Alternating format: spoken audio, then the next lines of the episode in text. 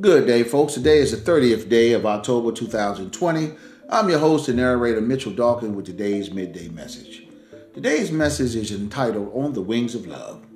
I'm going to read from the King James Version of the Bible. I'm going to read from Exodus uh, chapter 19, verse 4. I'm also going to read from uh, Deuteronomy chapter 32, verses 10 through 12. And um, let me just start with Exodus 19, chapter 4. I'm sorry, chapter. Uh, 19, verse 4. Uh, ye seen, you have seen what I did unto the Egyptians, and how I bare you on eagle's wings and brought you unto myself. And now from Deuteronomy 32, beginning with verse 10, he found him in a, des- in a de- deserted land, and in the waste howling wilderness. He led them about. He instructed them. He kept him as the apple of his eye. As an eagle stir up her nest, fluttered over her young, spreadeth abroad her wings, taking them, bearing them on her wings. So the Lord alone did lead him, and there was no strange God with him. Praise God for this reading. In this, amen, dramatic composition, this song of Moses contains a number of beautiful similes and metaphors. In verse 10, we read how the Lord found Israel in a desolate land and provided for them in a barren, howling wilderness. He describes how he surrounded them, cared for them, protected them as they were the pupil of his eye.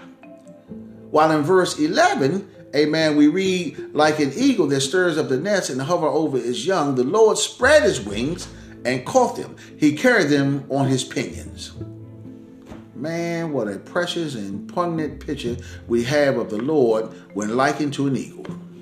Eagles, amen, have been identified as being swift in flight, uh, a powerful adversary who is strong and, and tenacious with excellent vision.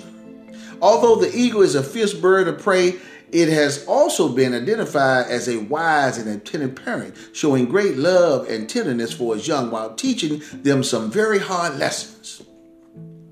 The parent bird may soar in the thermals and reach the incredible heights in search of food.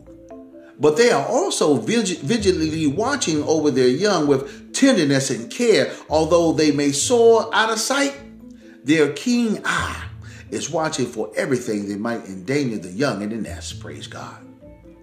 As the eagle starts to build its eyrie or its nest, a man with razor like thorns and twigs, she also lines it with beautiful soft grasses, moss, feathers on which to lay her eggs.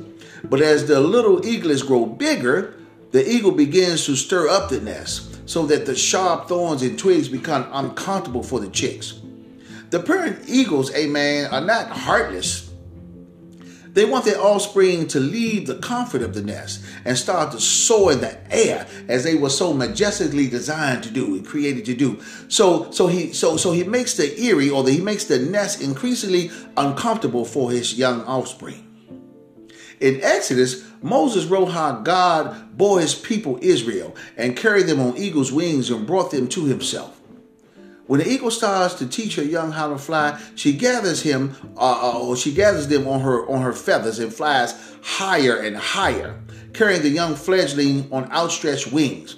And at the appropriate time, she allows the eaglet to free fall from the secure perch, but quickly swoops down only to catch the baby in the safety of her feathers until he learns to spread his own wings and soar into the heavens.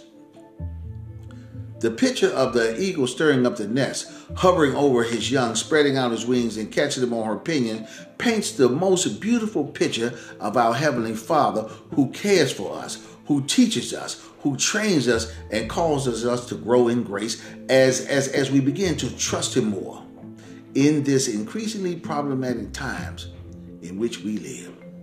This has been Mitchell Dawkins with your midday message.